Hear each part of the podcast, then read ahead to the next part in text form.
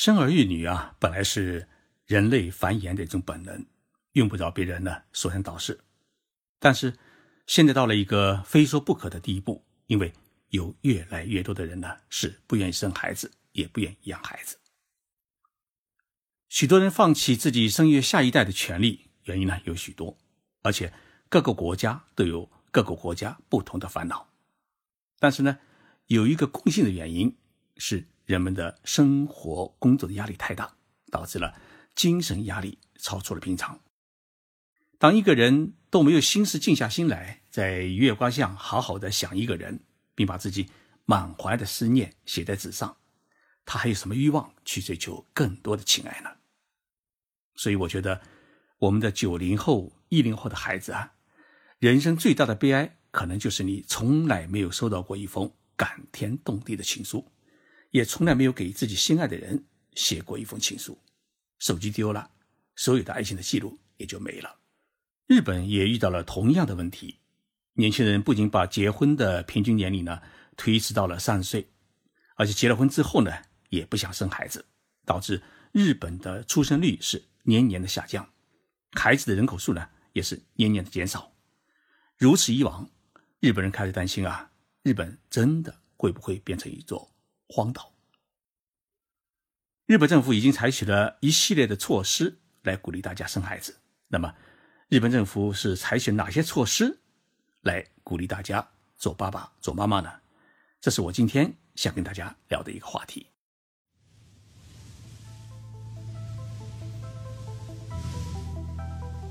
任你波涛汹涌，我自静静到来。静说日本，冷静才能说出真相。我是徐宁波，在东京给各位讲述日本故事。在我们许多人的印象当中啊，日本民族呢是一个很色的民族，日本人是一群很热衷于性爱的人群。看看日本 A V 产业的如此发达，我们就可以得出这些结论。但是现实的日本社会又是如何呢？我们来看一组数据：日本国立的社会保障与人口问题研究所呢发表的一份调查报告说。日本十八岁至三十四岁的女性当中，有百分之三十九的人还是处女。这一数字啊，足以让我们许多中国男人们感到惊讶。还有一个数据呢，同样会让我们感到吃惊。在十八到三十四岁的日本男性当中，童子身的比例也高达了百分之三十六。调查报告还显示，十八岁至三十四岁的女性当中，有一半人是没有男朋友的，而在三十五岁至三十九岁的年龄段里面，有百分之二十六的女性和百分之二十八的男性从未有过性经验。这个数据啊，告诉我们一个现实，就是日本三十四岁以下的女性的处女率达到了百分之四十。那么这个比例呢，很能说明日本的女性啊。它并不像 A V 片当中所渲染的那样开放和随便。这一数据也说明，日本社会呢确实已经进入到了一个无欲望的社会，或者是低欲望的社会。那么，这种无欲望的社会直接导致的问题是，年轻人不想结婚，不想做爱，不想生孩子。日本年轻人的晚婚率到底有多高呢？日本厚生劳动省的一个调查数据显示。目前，日本男性的平均结婚年龄为三十一岁，女性为二十九岁。那么这两个数据呢，均创下了日本最高的记录。日本社会的这些问题呢，导致了日本出生率的年年下降。在上世纪六十年代，一个育龄女性一生她的生育孩子的数量呢，一般都是在三个以上。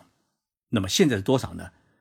日本政府最新公布的数据显示是。一点四三个，在日本四七个都道府县当中，出生率最高的是冲绳县，为一点九四个，就将近两个孩子；而出生率最低的是东京都，只有一点二一。为什么会出现如此低迷的出生率呢？因为育龄女性人口的减少是一个客观的原因，也就是说，做妈妈的人是越来越少。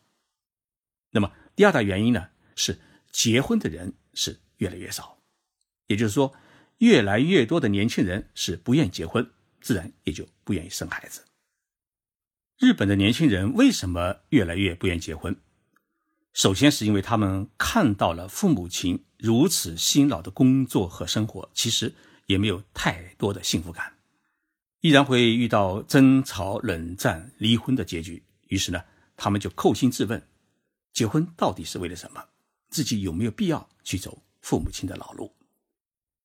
另外呢，现代生活的快节奏和生活工资的压力，导致年轻人啊。找不到自己生活的价值，让人们觉得自己结了婚以后啊，就像一部挣钱的机器，每天拼命努力，还满足不了一家人的美好生活。而女人们呢，也感觉到自己结婚生了孩子以后啊，整天待在家里面伺候孩子、伺候老公，失去了自身的价值。所以，这种恐婚症的出现，也导致了许多年轻人啊，更愿意去享受一种自由自在的单身生活。生活与工作压力导致精神压力过大，加上现代的信息社会有更多的东西与机会呢，可以分散人们的注意力，因此呢，也导致了日本社会没有性生活的夫妻啊是越来越多。日本的 NH 电台呢曾经做过一次问卷调查，结果显示，三十几岁的年轻的夫妻当中，一年当中只有几次性生活或者根本没有性生活的比例是。高达百分之四十一点六，而过了四十岁，这个比例呢更是高达百分之六十三。以上这些原因直接导致了日本出生率的持续下降，而出生率的下降呢会产生一系列的大问题。首先呢是劳动力不足，其次呢是养老和医疗的压力，也就是说啊，交纳社保基金的人是越来越少。拿用社保基金的人是越来越多。第三呢，是民众消费能力的下降，使得整个经济增长失去了一种动力。根据日本政府的测算，到二零五零年，日本人口啊将从现在的一亿两千七百万人下降到一亿人左右，减少的幅度呢是高达百分之十五。那么这样一来的话呢，日本的国家的根基。很可能发生动摇，所以呢，日本首相安倍啊，把出生率低下的问题称之为国难。在国难当头之时啊，日本政府是如何鼓励年轻人结婚多生孩子呢？具体的措施啊，有这么几项：第一，生孩子的费用由政府承担。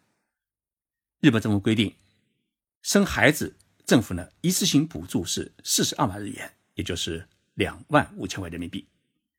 我做过一次调查，这笔钱呢，它够不够生孩子的费用？如果顺产的话呢，可以赚一半；如果难产动手术的话呢，自己稍微可能还要补贴一点，但这个补贴啊是按照医保的程序，个人承担的很少。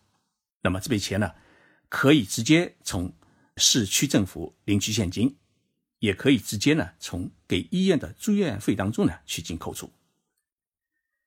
第二个政策是每个月呢。给孩子发奶粉钱。日本政府规定，孩子出生之后一直到初中毕业，每个月都可以领到一万日元的奶粉钱，大约是六百块人民币。如果你生了二胎，那么两个孩子的奶粉钱每个月增加到三万日元，大约是一千八百块人民币。那么如果越生越多的话呢，孩子奶粉钱也就是越来越多。那么这笔钱呢？市政府每个月会定期的汇到你银行的账号上面，不需要你自己去领。第三，生孩子给奖金。那么这项措施呢，虽然不是全国性的，但是还是比较普遍。日本半数左右的地方政府给每一位生孩子的家庭赠送五到十万日元，大约是三千块到六千块人民币左右的慰问金，有的呢还送一年的大米或者牛奶。第四呢是给予产假补助，福利措施比较健全、比较好的公司呢，即使是因为生孩子而请假，也可以正常的拿全额的工资。但是如果有些公司经营比较困难，他只发给你百分之七十的工资，那么政府会给你补助，补助的金额是按照休息的时间来计算的。如果你的产假是三个月，那么每天给你补助八千日元，也就是。四百八十块人民币，如果你休息三个月的话呢，这个补助金额就可以达到五十二万日元。大约是三万块人民币。第五项措施呢是育儿补助金，在孩子出生啊以后呢，未满一岁期间，如果爸爸或者妈妈在家里面啊休息养孩子，也可以从雇佣的保险金当中获得补助。那么补助金额为原来收入的百分之五十。比如说，你每天以前是工资是八千日元，那么八千日元呢，在日本是在饭店里面刷盘子的工资。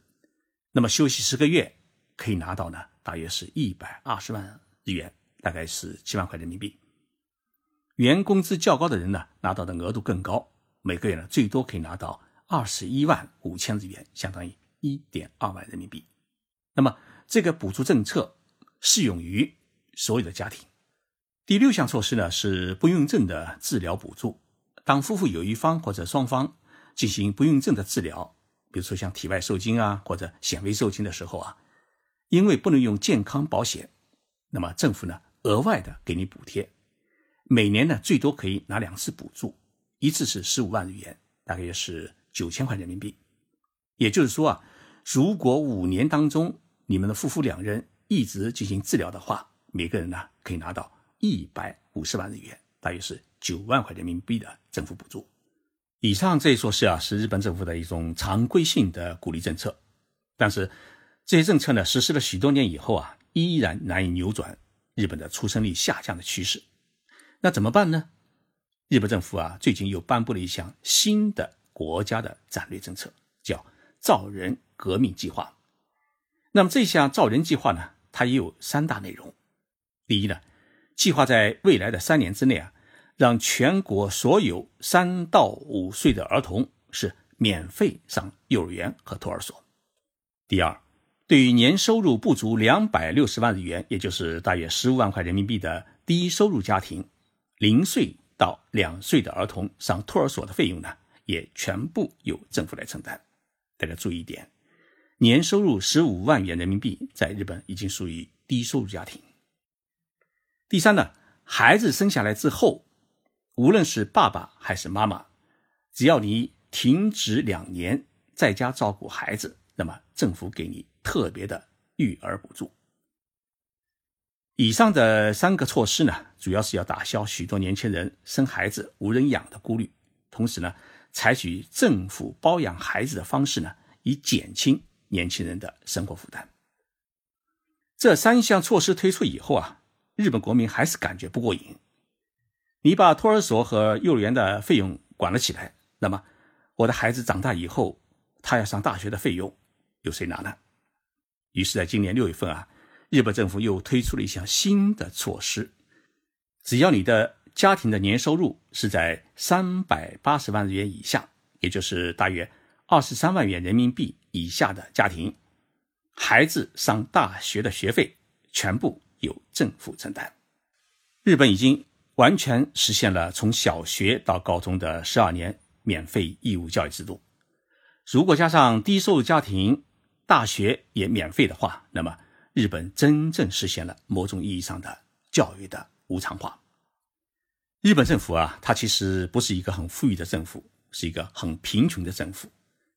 一年国家预算是九十五万亿日元，但是。一年的日本政府的财政收入只有五十万亿日元，也就是说，一半的钱它是需要靠发行国债等手段来筹借的。在如此困难的国家的财政体制之下，日本政府还要拿出大笔的钱用于鼓励大家生孩子，而且不分日本人和外国人。可以说，日本政府为了化解人口危机，已经拼了老命，而且摆出了一副。举全国之力来保障日本未来的驾驶。出生率低下问题啊，也不仅仅是日本的问题，也是我们中国现在面临的大问题。日本的出生率是一点四，而我们中国的出生率只有一点二，情况呢比日本还糟糕。所以，日本鼓励家庭啊多生孩子的各种做法，也值得我们中国学习和参考。谢谢大家收听这一期的节目。今天晚上六点三十分，我将在上海苏市举行一场与听众朋友和读者的见面会。在这场见面会上面，我将做一场日本人如何教育孩子的主题讲演，地点呢是在上海展览中心的友谊会堂一楼，中国图书出版集团的讲演会场。另外，明天也就是十九号晚上的七点钟，我在上海著名的书店中书阁的徐汇店也将举行另外一场讲演，题目是“日本人的精神与规则是如何铸成的”。地点呢是在上海市徐汇区龙华中路七百五十九号的绿地缤纷城一楼。听讲呢都是免费的，不需要入场券，欢迎大家前来相聚。